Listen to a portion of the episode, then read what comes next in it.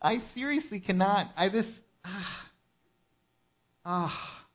But listen, I don't know if you saw that or not. That was not a smooth mask transition. It really was not. Uh, my name is James. I have the great joy and privilege of being the pastor here at Christ Point Church. If you are new to Christ Point, I want to welcome you. Thanks so much for uh, being with us this morning. Uh, if this is your first time, if you are new to Christ Point, or maybe if you've been here for a little while and you're interested in taking uh, the next step here at CP, want to encourage you before you leave this morning. There are connection cards uh, on the back table. You can fill it out and place it in the offering a box in the back, uh, or you can scan the QR code that is on that connection card, and you can find out all the exciting things taking place here at Christ Point uh, in the weeks ahead. You might be here this morning going, James, tell me more about all the exciting things taking place at Christ Point in the weeks ahead. I'm so glad that you asked, Brandon. Uh, two weeks from today, uh, our students are going to gather for their Christmas party. Uh, I know that that is going to be an extravaganza. It's going to be an extravaganza. Uh, I don't even know what that means. Uh, it's going to be fun. Uh, they're going to have a party. It's going to be Sunday evening. look for more details in the weeks ahead. Also, want to let you know December 19th, the Sunday before Christmas, we're going to have a Christmas Cafe. It's a great opportunity for you to invite family or friends people who aren't currently connected to a local church body uh, to come on that Sunday. Uh, and then we are going to have a Christmas Eve service, you'll never guess, on Christmas Eve. And so December the 24th, it's going to be outside. Uh, and so, like, wear your favorite Christmas sweater. Uh, we are going to have hay rides. Uh, we are going to have, we're going to have a petting zoo. Donnie, we're going to have a petting zoo. You know what? Now that I look over there, I don't think I asked you about the hay rides yet. Can we do hay rides on the 24th. Is that good? That's funny when you start to remember things. I should have asked you before I announced it to the church. My apologies. You heard it here first. We're going to have hay rides on the 24th.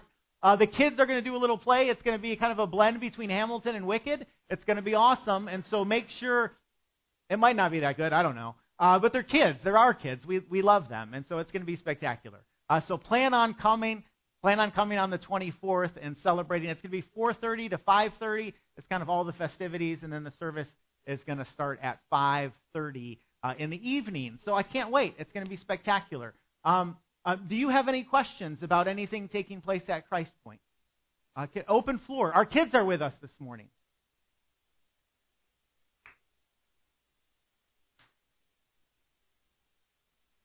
Some of them are sitting up there. You can't see them, but I can. That's not awkward at all. I'm going to talk to your parents because I have the microphone. Tom, I'm looking at you. Um, let's pray and ask the Lord to work this morning on this Thanksgiving. God, thanks so much for uh, your grace and for your goodness to us. Thank you that we get to gather as a people uh, and to give thanks uh, on this Sunday before Thanksgiving. Long before we dreamed up this holiday, you uh, placed in your living and active word commands for us uh, to give thanks as your people. And so we want to do that this morning. We want to remember your grace and your goodness to us, and we want to give thanks. And so we do that now. Uh, God, I pray as we open up your word that you would use it to form and shape your people, that you would uh, change our desires and our affections. I pray that you would uh, use this time to point us uh, to you. We need your help to do that, and so we ask for it now. Um, God, we love you. We thank you so much for loving us first. Uh, we pray these things in Jesus' name and by your Spirit. Amen. Well, they are arguably uh, the six most feared words in the English language. Uh, if you have heard these words, I can assure you uh, that you have been frightened or even scared to death.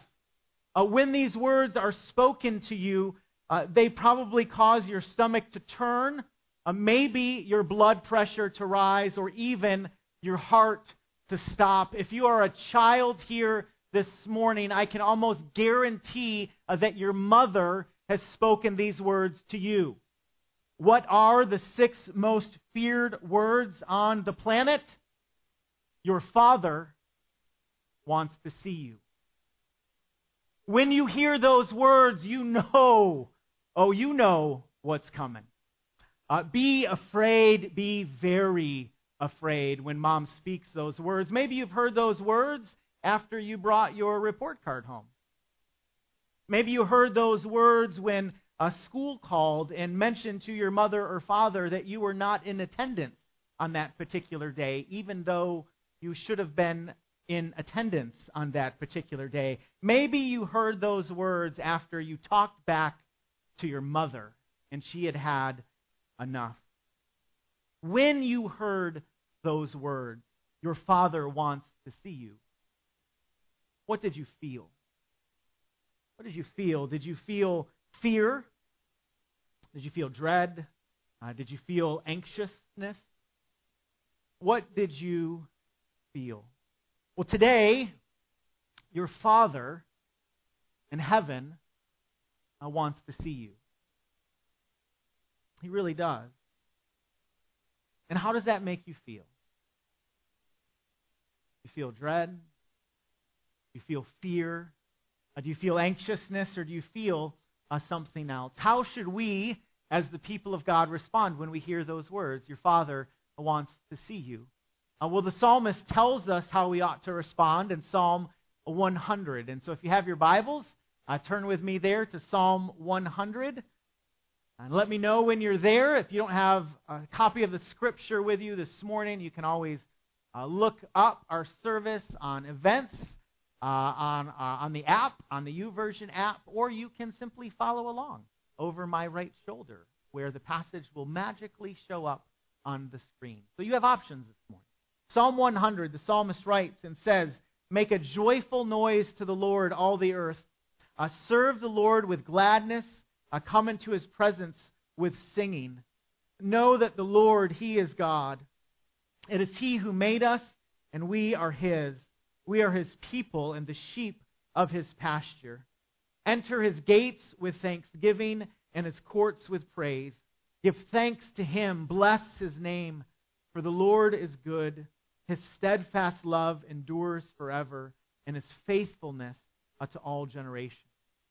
Uh, as followers of Jesus, we are called into the presence of, of the Father.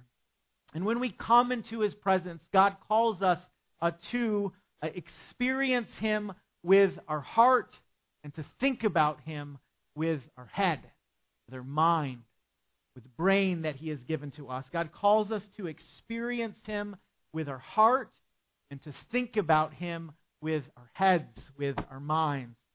Now, the psalmist begins and says, Make a joyful noise to the Lord, all the earth. Serve the Lord with gladness. Come into His presence with singing. Now, the psalmist, right out of the gate, gives three commands to the people of God Make noise. Serve the Lord. Come into His presence. Three things that we are called to do as the people of God. And all of us can do those things dutifully and begrudgingly, or we can do those things with delight and with joy. And God wants us uh, to do them with delight and with joy. Think about it. All three of those commands um, we can do because we know that we're supposed to do them. I mean, all of us can come and make some noise. How many times have you made noise before? Or how many times have you put your hands together? If I were to tell you this morning, I want you to put your hands together for your pastor, you would do what?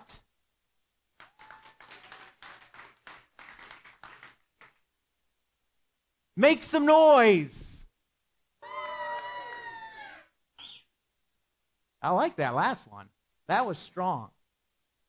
Anyone can do that. Anyone can do that. The, the applause, uh, the, the shout, the noise, it can mean absolutely nothing. It can't. You can just do it because the person next to you is doing it. You can do it because your pastor stood in front of the church on Sunday morning and said, Make some noise. And you made some noise. But that's not what the psalmist is calling us to. Uh, the psalmist said, Make a joyful noise. Make a joyful. The psalmist wants us to feel a delight when we come into the presence of God. Make a joyful noise. And then he goes on and says, Serve the Lord with gladness.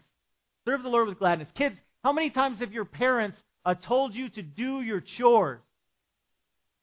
Yeah, some of, some of you kids are pointing at your parent now, and you're like, Yes, they always ask me to do my chores. How many times has your parents said to you, I'm not asking you to like it, I'm just asking you to do it?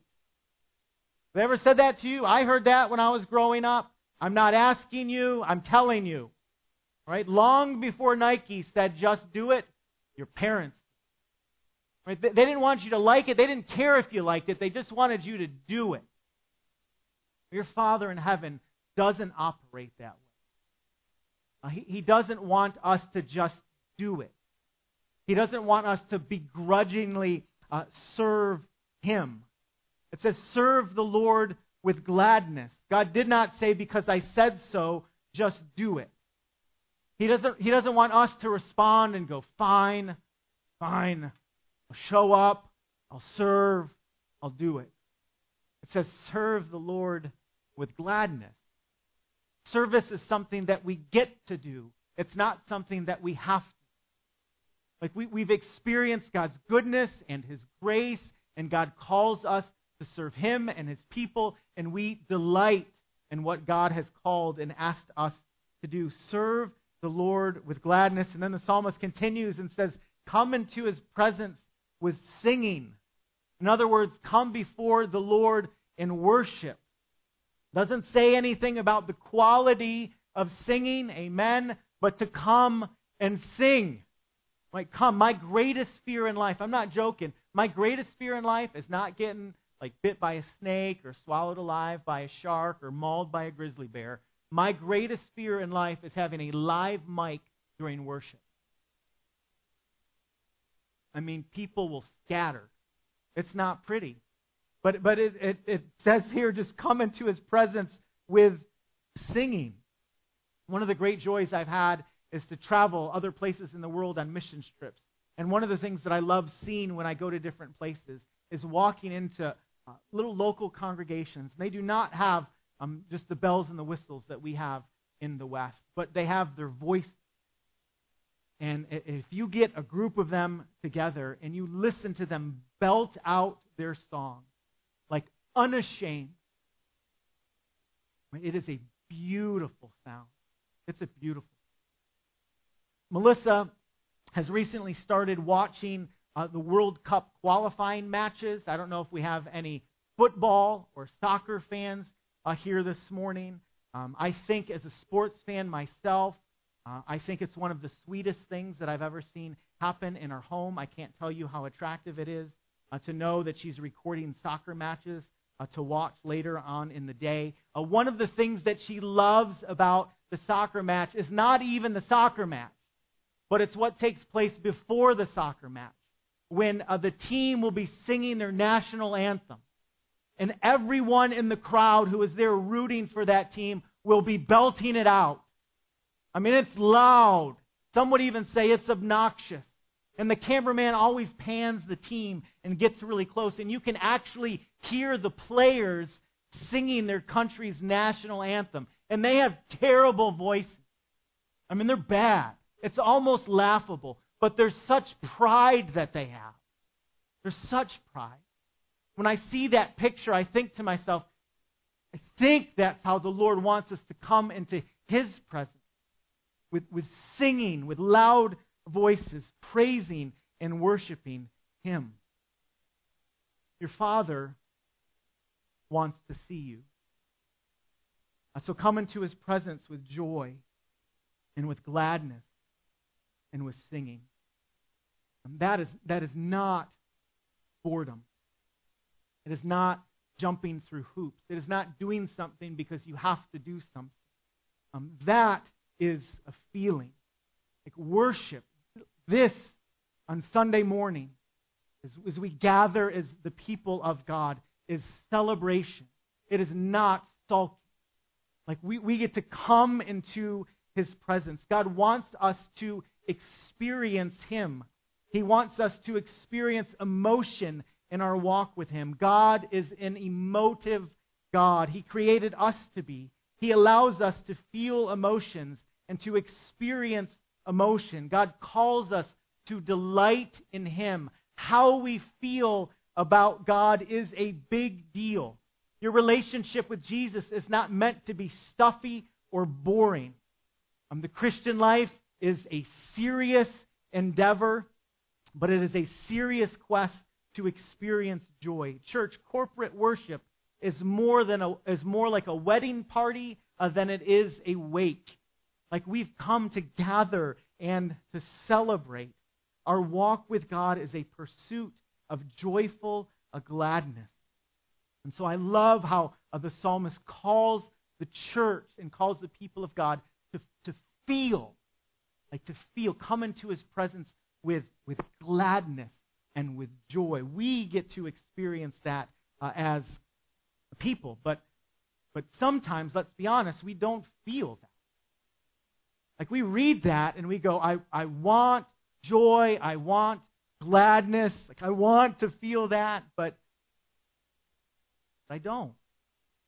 Sometimes in life it feels like we are jumping through. Like we're, we're present, we're there, but maybe we're not super excited about being. there. That happens. What I love about the psalm is it challenges us and encourages us to not only feel and experience uh, God, but to think about God, um, to use our minds and not only our emotion. God calls us to experience Him with our hearts and to engage Him with our minds. Know, the psalmist writes, that the Lord is God. He made us, and we are His. We are His people and the sheep of His pasture. Know that the Lord is God. We can know God. Think about that. The creator of the universe, the God who made you and me, like we can know him. He has revealed himself to us. He is known. We don't know everything about him, uh, but we can know him. I was talking to a friend recently, and I said, I feel like uh, sometimes when uh, we talk about God or the character of God or the attributes of God, I said, it feels like we're looking at one leaf on a fall tree full of leaves. And all we see is that maybe that one leaf, and we can describe it and we can explain it, but that one leaf is part of a greater tree, and that tree is part of a forest, a massive forest. I feel like the, the nature and the character and the goodness of God is like that. Like we'll, we'll never know everything about God, but we can know God. We can know some things about Him. When I was in college, my first uh, professor in college, Dr. Warren, when students would ask him a question that he didn't know the answer to, instead of faking it and just making something up to impress everyone with his intelligence, he would pause uh, for a moment and he would take a deep breath and he would say, Would you hate me if I said I don't know? I love that. Would you hate me if I said I didn't know. Do you know there are some things about God and how He works and how He operates uh, that even the, the sharpest knife in the drawer would go, Would you hate me if I said I don't? God is inexhaustible. Like we're, we're never going to have a corner on everything that we can know about God. And yet, we can know Him. Like we can know him. We can know here uh, that he is God. God is God. Therefore, I am not. That is incredibly liberating. God is God, and I am not. That means that I can't always fully grasp what God is doing um, but I'm going to give him the benefit of the doubt regardless. It means that I won't always be able to explain everything that's taking place in the world, in your life, or in mine. But I'm going to trust. It also means that I don't have to run the world or save the world or live in such a way that I will be remembered by the world. The role of God has already been cast. And I didn't get the part. Uh, and neither uh, did you. Uh, and I assure you that is really good news. Uh, God can be known. We don't know everything about God, but we can know God. We can know that He is God. We can know that He made us and we are His. He formed and fashioned us just the way that He did. We're all different. I mean, just, just look around. Look around the room. Look at how different each and every person is. He made you with that receding hairline, with that nose, with that dimple, with that voice or lack thereof, with that twitch, with that personality, with that wiring, with that weakness, with that strength, with that limitation. God dreamed you up before the foundation of the earth was ever laid. Like He had you in mind. He made you. And because He made you, you have intrinsic value and worth. And I, I tell this to kids all the time your value and your worth uh, does not come from what you accomplish or what you do, it comes from whose you are. Right? Your, your value and your worth comes from uh, the person who made you. The artist uh, who painted the picture is what gives a piece of art its value and worth. Uh, Amelia has uh, been painting pictures for I don't know how long. It seems like a long time. And she um, recently decided to start a side hustle. You know, because it's never too early for kids to get jobs and start paying for rent. And and so she's been she's been painting these beautiful pictures, uh, characters and dancers, and she wants to take them to where she uh, takes dance so she can sell them. And so she came up with this idea: I'm going to take them to dance. There's a little shop there, and I'm going to sell them for five dollars a pop. And I thought, well, that I mean that's what a, like what a brilliant idea. Um, I encouraged her, whatever comes in, make sure you tithe. She didn't know, I don't know about that, but I said, I think that's a great idea. So my parents the other day uh, came over to our house, and Amelia was showing them all of her artwork. And they said, This is beautiful. Like, this is, you did an amazing job. And, and they asked her, What are you going to do with this? And she's like, I'm going to take it to this little shop and I'm going to sell it. And they said, How much are you going to sell it for? She said, I'm going to sell it for $5 picture. My dad pulls out his wallet and says, I'll give you 20. He looked at me and I was like, move fast, girl, before he changes his mind. Like, this is business 101. It's worth however some, someone is willing to pay for it. You know why my, my parents wanted her picture? Do you know why they were willing to spend top dollar on it? Because it's from Amelia. It's from their granddaughter. If your kid made a picture or painted a, pic, a painting, I'm sure it's fantastic, but my folks aren't paying 20 bucks for it. Don't ask him. But, but Amelia, they love that. Well, God, the artist, he did a masterpiece with you. Like he dreamed you up, and he made you just the way that he did. The psalmist says that he made you, and you are his. You are his. We are the sheep or we are his people and the sheep of his pasture. We belong uh, to him. We belong to him. Everything that we have and everything that we are uh, is God. We belong to him. It reminded me of uh, Paul's words to the church at Rome in Romans chapter 14, verses 7 and 8. It says, For none of us lives to himself, and none of us dies to himself. For if we live, we live to the Lord, and if we die, we die to the Lord. So then, whether we live or whether we die, we are the Lord. Like you belong to Him. You are a follower of Jesus. If by faith you have trusted in Jesus for the forgiveness of your sins, you are God's kid.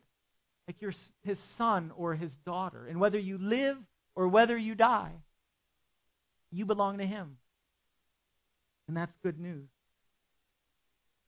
Christ Point, your Father uh, wants to see you. He wants to see you. So feel uh, joy and gladness and singing. Feel that in the core of who you are. And think with the mind that God has given uh, to you. Think about the Lord, that He is God, that He made you, that you belong uh, to Him. You are His. And then the psalmist continues and says, Enter his gates with thanksgiving and his courts with praise. Give thanks to him. Uh, bless his name. This is the way that we approach our Father. Oftentimes, the worshiper would walk through the gate of the temple on their way to worship. And there were gates, these large gates that people would walk through to go to worship. And, and the psalmist here is going, walk through uh, the gate with thanksgiving and uh, with praise. It reminds me of Psalm 122, verse 1, that says, I was glad when they said to me, Let us go to the house of the Lord. Our feet have been standing within your gates, O Jerusalem. Right, there, there is this call in Scripture where, like, the people of God long to be amongst the presence of God. And they were like, like it is a good thing when God calls us and says to go into the house of the Lord, into uh, my presence. And do you ever, do you ever long for that as the people of God? Like I think about that. I know it's like New Testament, it's different. God's presence isn't in a place, it is in a people. Uh, and yet, there's just something about the gathered saints, the gathered people of God. I got to tell you, like I, like I long, like I long for this day. I long for this day. I like I need this day. This is not a gig. This is not this is not a job. Like I think like the people of God come and gather and we open up his word and we hear from him. I I long for that opportunity. I I need I need that. And it blows my mind how cavalier uh, we can be sometimes about this time. It seems here like this, like I was glad when they said to me, Let us go to the house of the Lord. Our feet have been standing within your gates, O Jerusalem. Like there's this longing uh, to be in God's presence. We come here, we come here uh, to worship. The Danishes are good too, but we come here, we come here uh, to worship. Praise and worship is the overflow of a life that has come face to face with the grace and the goodness of God. It's just, it's praise is overflow of a heart that's been changed uh, by God. It is a reflex of a heart um, that has been radically changed by the goodness. It's just a reflex. Like we're, like we see God and we're like, oh, like, of course we pray. Like, of course we delight in this. God is so good. I, I love, love, love. Uh, C.S. Lewis, in his, in his book Reflections on the Psalms, uh, just talks about a praise and worship and how we express ourselves and the people of God. This is long, but it's so good. I want to read it. You can follow along on the screen. It says, But the most obvious, Lewis writes, but the most obvious fact about praise, whether of God or anything, strangely escaped me. I thought of it in terms of compliment or approval or the giving of honor. I had never noticed that all enjoyment spontaneously overflows into praise. Readers, their favorite poet, walkers praising the countryside, players praising their favorite game, praise of weather, wines, dishes, actors, motors, horses, colleges, countries, historical personages, children, flowers, mountains, except where intolerably adverse circumstances interfere. Praise almost uh, seems to be inner health made audible. Inner health made audible. I am not, uh, I had not noticed either that just as men spontaneously praise whatever they value, so they spontaneously urge us to join them in praising it. Isn't she lovely? Wasn't it glorious? Don't you think that magnificent? The psalmist, in telling everyone to praise God, are doing what all men do when they speak of what they care about. Students go, check out this TikTok. this is awesome. Like, look at the Instagram. Like, they experience something and they just, they want other people to share in it. Lewis continues, I think we delight to praise what we enjoy because the praise not merely expresses but completes the enjoyment. It is its anointed consummation. It is not out of compliment that lovers keep on telling one another how beautiful they are. The delight is incomplete until it is expressed. Right? That is praise. Right? So, people of God, unless it is expressed, it is incomplete. Like to experience God and not say anything about God. Like it's you're going, Ugh. It's like having a, a life changing experience and not telling anyone about it. Like, how crazy. You're just like, I've seen and I want you to see. I've experienced and I want you to experience. Like we can't help but praise the Lord. So give thanks to God, the psalmist writes. Bless his name. So why? Like why should why should we do that? Like why should we give him thanks and why should we bless his name? This is one of the things that I love about uh, the Bible. Sometimes as parents when our kids ask us why, we tell them because I said like that's enough. Because I, because of this authority figure in your life has said it. You should do it. Bible uh, doesn't do that. God, in His kindness, commands us give thanks and bless His name. And then it tells us why. Why should we bless His name? Why should we give Him thanks? Uh, for the Lord is good. And He's good. Like His steadfast love endures forever, and His faithfulness uh, to all generations. Well, why should we praise? Why should we give thanks? Because God is good. Like he's good. Good, good is such a admit it. Like I hear good, and it's such a watered down word. Have you ever ever like talked to your teenager before? How was your day? Good. How was work, honey? Good. How was the meals? Good. Like good to us can kind of mean, meh, all right. That's not what the Bible means when it talks about being good. Goodness in Scripture is an essential aspect of the character of God. God shows his goodness in creation and salvation. It's seen in his holiness and in his righteousness and how he operates in the world. We step back as a people of God and we go, like, God is, God is good.